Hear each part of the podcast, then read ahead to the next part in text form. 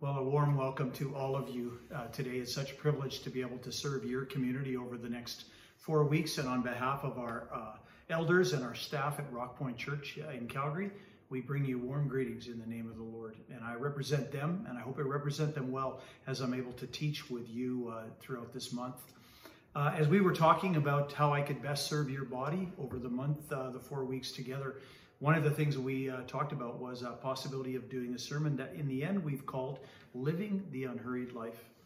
And it's a, it's a sermon series that's going to talk about margin and rest and Sabbath and decisions and how to live relationally, how to live counterintuitively, and ultimately how to live biblically as a disciple of Jesus Christ. So, uh, you know that those topics are of incredible value to every single one of us. So, let's just stop and we're going to ask the Lord Holy Spirit to minister to us over these four weeks and to lead the way in this teaching series. So, would you join me in prayer? Lord, it is such a privilege to be able to serve these this wonderful congregation and these folks. And I'm really feel honored to do that today. And I just pray that you would fill me with your spirit for the responsibilities that I have, that you would help me to preach well and represent the truth of scriptures well. But ultimately, I know that Holy Spirit you are the one who rightly divides truth in people's hearts. So I pray for everyone who listens week by week, and especially those who listen today, that you would be at work in our hearts and that you would lead us into truth and that you would help us to live lives that are marked by living the way that Jesus lived. So move among us, we pray, even as we enter into this series. In your name we pray. Amen. So uh, let's begin with a show of hands. How many of you would say that you had a good night's sleep last night? Maybe you had more than, say, seven hours. How many of you, on the other hand, didn't get to bed till midnight, maybe one o'clock, maybe two o'clock in the morning, and had a terrible night of sleep? You know, in any congregation, in any community, there's this wide variety of our relationship to sleep. Some of us just have no trouble falling asleep. It's like that every night. And some of us are on the other end of the spectrum where it's been years since we feel like we slept really well and got any of what we call REM sleep. Here's uh, some statistics for you because it's really alarming the direction in which this is all trending in relationship to sleep in our society. In 1910, the average person slept for nine hours. Today, that number is 6.8 hours. 35% of us are accumulating what they call sleep debt, which means we're living on an hour and six minutes less on average than the recommended minimum of hours of sleep we need. On average, each year, we sleep 330 less hours than we require. Last year, 17% of adults admitted to dozing off while driving at the wheel. 33% of us wish that we could grab a nap at work, and 20% of us have a sleep order of some form. And it's not just adults. 97% of teenagers and 7 in 10 university students are in a place where they say they get less than the re- recommended hours of sleep for their demographic.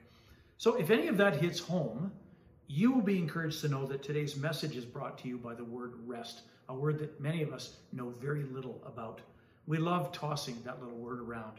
We talk about taking rests, giving someone a rest, laying people to rest, resting our cases. But if we're honest, Many of us know very little about the true meaning of that word, and our lives are lived so far from what we could honestly call restful. We pull in for an oil change that we're there because it promises to do the oil change in 10 minutes or less. And the whole time we're on our phone trying to fight the impatience inside as the minutes tick by. Our homes and offices and vehicles, they're filled with technology that's designed to help us save time. And yet, strangely, with all of the technology in our lives, our lives are no more restful than they were five or 10 or 20 years ago. Getting more done in less and less time adds up to lives that are lived at a frenetic pace day after day after day after day. As our teaching series title suggests, we're going to spend the next month pursuing what it means to live an unhurried life. Life with less clutter and hurry and busyness. Life that's marked by rest and margin and mission and relationships. So let me begin with an important question. Do you think that God cares about how much rest you get? Do you think that God has anything to contribute to this issue of rest in our lives? Well, whether your answer is yes or no, I want to invite you to grab your Bible, whether it's physical or it's digital today, and come with me. Find the second book of the Bible. It's called Exodus, and find Exodus chapter 20. Exodus 20 is well known because it records the Ten Commandments that Moses gave to Israel from God. It's Israel's moral, code. It's the it's the, the values that they were to live by on a regular on a regular basis every day. And we read in Exodus chapter 20, verses 8 to 11, right in the middle of the Ten Commandments, these words Remember the Sabbath day by keeping it holy. Six days you shall labor and do all your work but the seventh day is a Sabbath to the Lord your God. On it you shall not do any work, neither you, nor your son or daughter, nor your male or female servant, nor your animals, nor any foreigner residing in your towns. For in six days the Lord made the heavens and the earth, the sea and all that is in them, but he rested on the seventh day. Therefore the Lord blessed the Sabbath day and made it holy. Thus far, God's word. Now, what do these verses, this fourth commandment of the Ten Commandments, what do they teach us? Well, I think there's three things that are really important for us to get today. And the first one is this God cares a whole lot about our rest. He cares about rest in our lives. Take note of how, what God commands in these verses. First of all, he tells Israel that they're supposed to work. Verse 9 Six days a week you shall labor and do all your work. So it's obvious that God's not opposed to the idea of hard work in our lives. He says, those first six days of the week, you should work hard. You should do all your work. But then he says something else in verse 10. He commands his people to build space for rest into every week of their lives. The seventh day, God says, is a Sabbath to the Lord your God. On it you shall not do any work. To put it simply, God sets up this rhythm, this cycle of rest from work to rest, from work to rest. God cares a whole lot about rest in our lives. But that's not all we learn in these verses. There's something more. These, these verses teach us about something that's called Sabbath. And God says, Remember the Sabbath day by keeping it holy. The word Sabbath is a very interesting word. The first part of our Bible, the older, older covenant, was originally hit, written in Hebrew.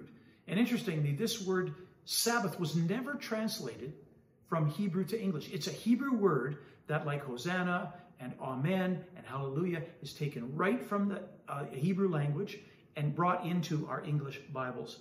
And this word, uh, Sabbath, it's connected to words like heaven and rest and seven in the Bible, but Sabbath specifically means to cease or to stop. So in these verses, God reveals his plan for the Israelites to take every seventh day as a cease day. So think of a ceasefire. Two warring parties are battling with each other. One side makes a proposal that they stop doing what they're doing, take a break, and cease firing for some time. Well, in Exodus chapter 20, God calls for the Israelites to take a cease day every seventh day, to cease from all of the work that they're doing. And what's interesting is that we know from the rest of God's law that this cycle of seven, it didn't just end with the seventh day, that God took it a step further. So at the end of every seventh year was a cycle that he called a Sabbath year. And after seven cycles of seven years, it was the end of a cycle that resulted in a Sabbath of Sabbaths that they called the year of Jubilee. The 50th year was celebrated as a special year of rest. And so on the seventh day of every week, during every seventh year, at the end of every seven sets of seven years, everyone was to rest from their work. Work. They were to Sabbath. Animals were not to work. Land was to lay fallow. All uh, land was to revert to its original owner. Slaves were to be free. Work was to be minimized. You see, God built this idea of Sabbath into the fabric of everyday life for Israel, and everything personally, corporately, economically, revolved around this cycle of seven and this concept of rest. It was like God was saying to his people on a regular and consistent basis, I want you to hurry up and slow down. Now, step back from these verses just for a minute with me.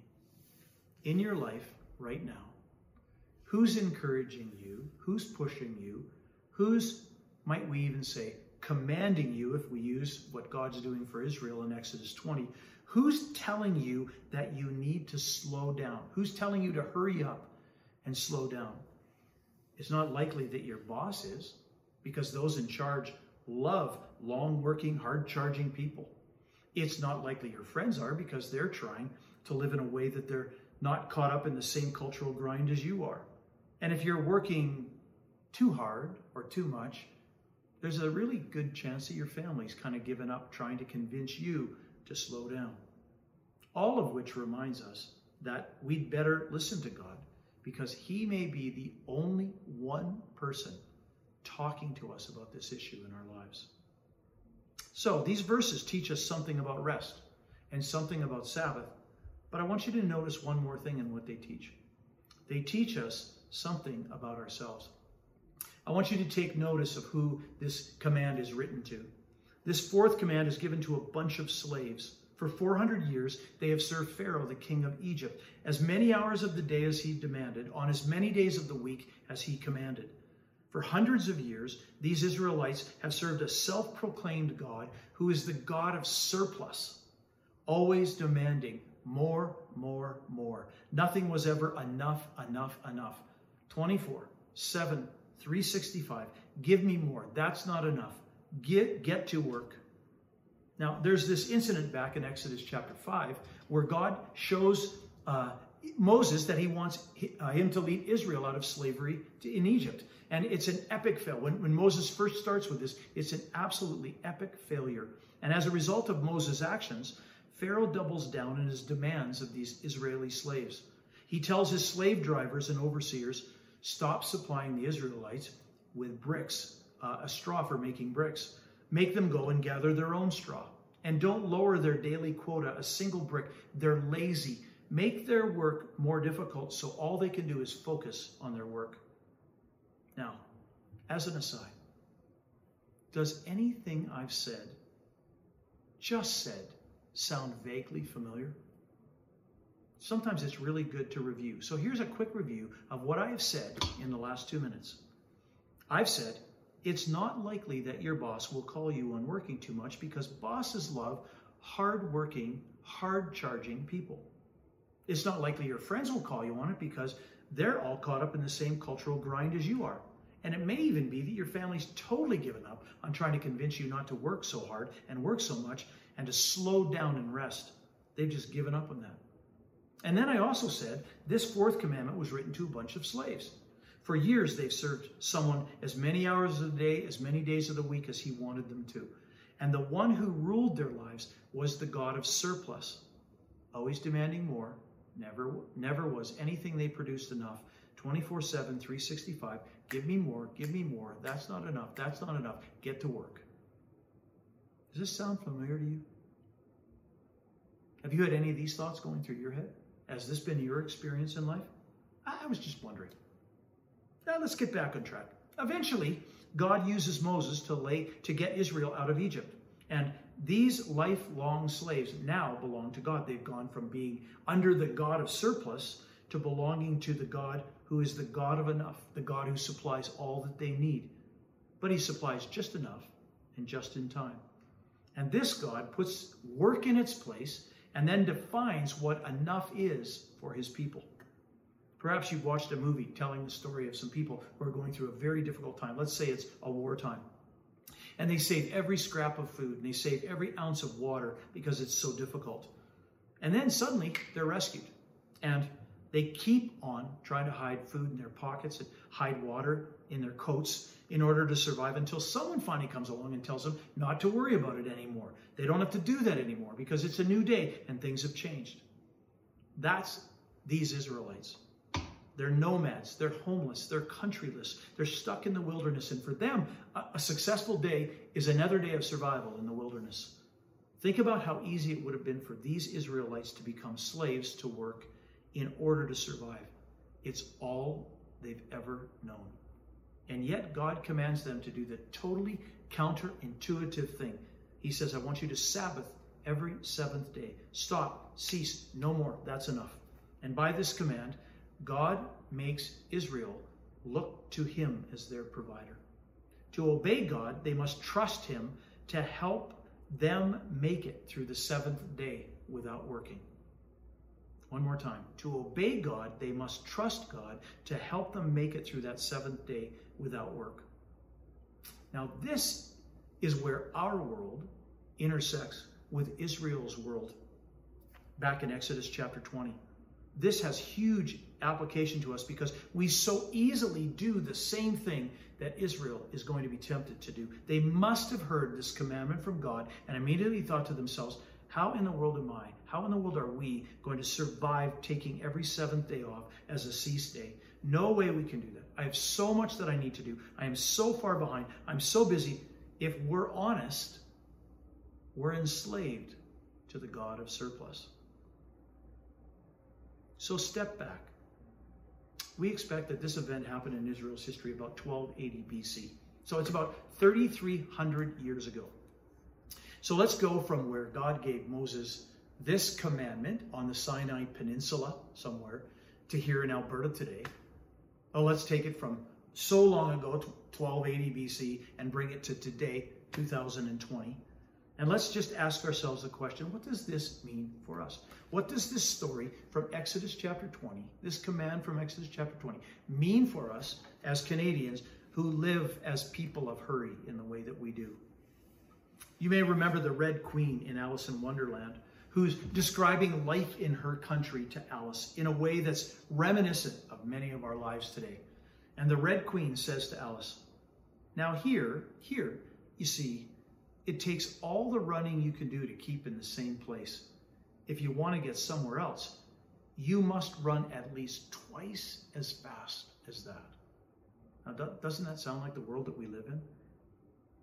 So, to those of you with enough courage to admit what life is like in your country, in your life, in your home, in your workplace, I want to give two specific applications of this principle of rest to our lives. The first one has to do with spiritual rest, and the second one has to do with physical rest. So, practice number one spiritual rest. When you stand back from this fourth of Ten Commandments, it becomes clear that remembering the Sabbath is about more than just taking a day off each week. There's something more going on here, and you especially read that to understand that as you read the rest of the Bible. God uses this command about rest and time and work to teach the Israelites not to do life in their frenzied, chosen way. He's teaching them about something bigger. In the days ahead, God is going to make three big promises to his people. One, he's going to promise that he will protect them from their enemies. Two, to this people who are bankrupt and homeless, he's going to say, I'm going to give you a land, I'm going to give you a place to live. And third, he's going to say, I'm going to give you rest and peace in that land. So they get protection, they get land, and they get rest. And as the books that follow Exodus reveal, God fulfills those promises one by one as we walk through the first five books of the Old Testament. God is teaching his people that they can rely on him and totally trust him not only to save them, but to provide them with everything they need in life. And at this point, having come out of the horrific experience of Egypt, they need to learn to find their life and their rest in him. When you begin to read the New Testament, you suddenly discover that God uses this illustration of Old Testament Israel to teach us about ourselves. That we too must find our life and find our rest in God. Hebrews 4:1 says, Therefore, since the promise of entering his rest still stands, let us be careful that none of you be found to have fallen short of it. And Hebrews 4:9 says, There remains then a Sabbath rest for the people of God.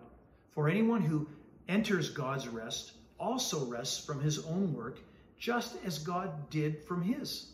Let us therefore make every effort to enter God's rest.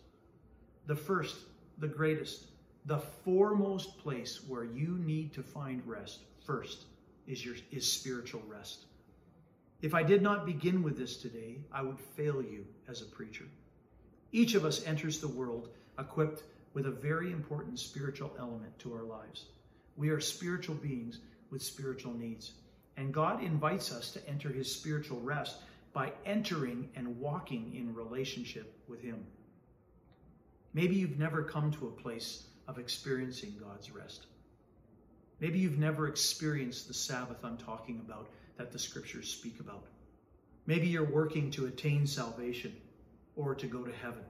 Maybe you're trying to be a good person. Maybe you have a list in your mind of all the things you do do and don't do in order to be able to go to heaven. Somehow, many people have in their minds a list of the things they need to have in place in life in order to get across the line of salvation. And like the Israelites who needed to stop working on that seventh day and trust that God would take care of them and they didn't need to work, you need to stop working for your salvation. You need to enter God's rest, God's Sabbath, because as Hebrews 4 puts it, the promise of entering his rest still stands. There remains a Sabbath rest for the people of God.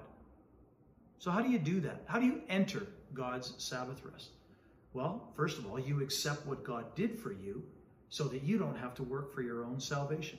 Accept what He did by sending His Son to die on the cross for you. Tell God that you need His rest, that you're a sinner who can't deal with your sin on your own, but you need Him to forgive you of your sins and make you a new person. So place your faith, place your trust in God to save you and give you a new life and give you His rest. Romans 5 1 says, Therefore, since we have been justified by, by faith, we have peace with God through our Lord Jesus Christ. So let me ask you a very important question. It's the most important question I could ask you right now. Have you entered God's rest? Because if you haven't, Jesus says to you exactly what he says in Matthew 28, verses 28 through 30. Come to me, all you who are weary and burdened, and I will give you rest. Take my yoke upon you and learn from me, for I am gentle and humble in heart, and you will find rest for your souls. He says, Trust in me. I will save you. I will walk with you through life. I will give you my rest. I will give you my strength in the mistakes you make. I will give you wisdom in the challenging seasons of life. I will give you rest in the midst of pain. So that's spiritual rest. Now, there's another second application I want to close with today. It's related again to this principle of rest. I want to talk about physical rest. I recently read a Swiss experiment which studied the body's need for oxygen. And in the end, the study concluded that the way we're living our lives today, with the elevated levels of stress and anxiety that we have, with the longer and more intense work days that we have, with the less sleep that we have going on, every day our bodies are actually expending more oxygen in the course of a day than we're able to recover at night while we sleep. And this is becoming a huge problem because we live on oxygen. We thrive on oxygen. And that study reminds us that it is easy for us to push away our need for rest. But when we ignore that need and we ignore God's eternal principle of our need for Sabbath, we do so at our own peril. When we refuse to live the way God designed us to, and we get into this continuous, non stop cycle of work, work, work, work, we're on dangerous ground. We cannot shop till we drop and somehow pick ourselves up, dust ourselves off, and then go out and do it all over again and again and again and again. Some breakage will come. And as with our need for spiritual rest, we need physical rest. As someone once said, there's more to life than increasing its speed. You know, the scriptures teach us that God values physical rest. He's our creator. He built this need for rest into our physiology. He's our Savior. He deliberately built into our weekly lives this need for Sabbath. But Scripture also teaches us in 1 Corinthians chapter 6 that our bodies are the temple of the Holy Spirit, and we glorify God in how we use our bodies. He tells us in Psalm 127 that it's vain to burn the candles at both ends. The psalmist warns against getting up early and staying up late.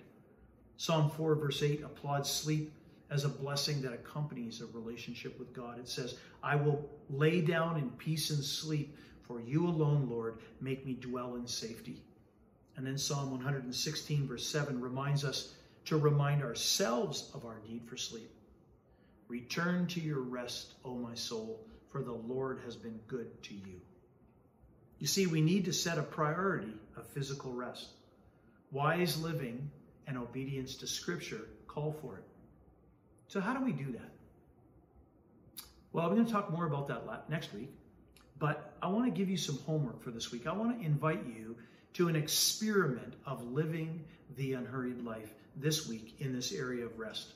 And here's what I want you to do in this experiment I want to ask you to do and invite you to do three things. First of all, I want you to commit to getting a good night's sleep every night this week. Plan for it. Go to bed early enough that it can actually happen and that you're likely to wake up without an alarm being set. And if that means going to bed earlier than normal, do it. Give it a shot and experiment with this. So commit to getting a good night's sleep every night this week. Number two, sit down and look at your life and try to identify two or three non essentials in your life. You know, habits that you often give into that upon reflection are a waste of time. Stuff that you routinely, routinely do without even thinking that controls your life and takes you away from what is truly essential, what is truly important. And then see if you can go these next seven days without engaging in those two or three non essentials. Use your extra time to sleep, to spend time doing the stuff that's important to you with God, with your family, with friends, with neighbors, out in recreation, nature. And then, thirdly, make every effort at every moment to enter into God's rest this week. When a problem arises, whether that problem is related to home or work, whether it's relational or financial or physical, whatever, deliberately look to God and ask Him to help you to rest in Him. Look to Him, talk to Him, go to Him, confess what's wrong to Him, tell Him about the problem you're facing, and then ask Him for His help, ask Him for His wisdom, and ask Him for His peace. And allow Him to lead you into the rest that He offers to us. You know, one of the interesting things about Jamie and I is that we have five daughters, and we had them in the course of six years and 10 months. So now we ended up, we've got five girls, we've got four son in laws, we've got four granddaughters, we've got four grandsons. And one of our most wonderful of daughters is our number three daughter. Her name is Kara. She's about to turn 30, but when she was eight or nine or 10 years old, she had a horrific time falling asleep and staying asleep. So often we would have a visit with a knock at our door late into the evening. And to help her deal with her inability to sleep, we would talk about how God watches over her. And we would end by praying the Lord's Prayer together. And I would begin by saying, Our Father, who art in heaven, and she would say, Hallowed be your name. And then I would say, Your kingdom come, and she would say, Your will be done, and so on and so forth. It would go until the end of our prayer together. And what we're trying to teach her is that there's a God who watches over her, a God who never slumbers and never sleeps, and he is always watching her. You see, Kara needed, like I need, and like you need, to realize that we can depend on God for all things, for everything, for anything.